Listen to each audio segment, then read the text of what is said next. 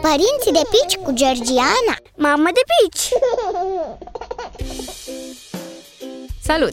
Îți vorbesc astăzi despre apariția primilor dinți ai copilului un eveniment pe care eu încă îl aștept, tot mai nerăbdătoare, căci fetița noastră împlinește acuși un an și e știrbă ca în ziua în care s-a născut. Am mai auzit de copii cărora le-au apărut primii dinți după vârsta de un an, dar nu mă gândeam că o să fie și cazul copilului meu. Cei drept semne care anunță apariția dinților tot văd de vreo lună încoace, deși fără rezultat.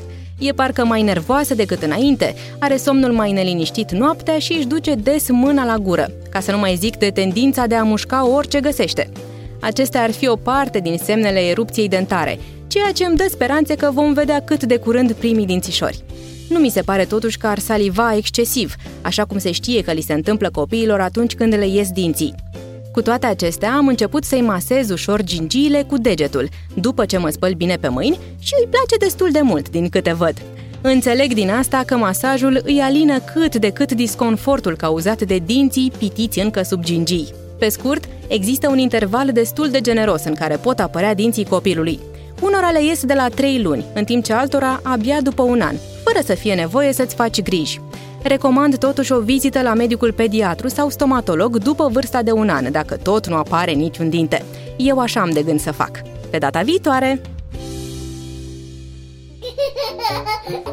Părinții de pici cu Georgiana Mamă de pici!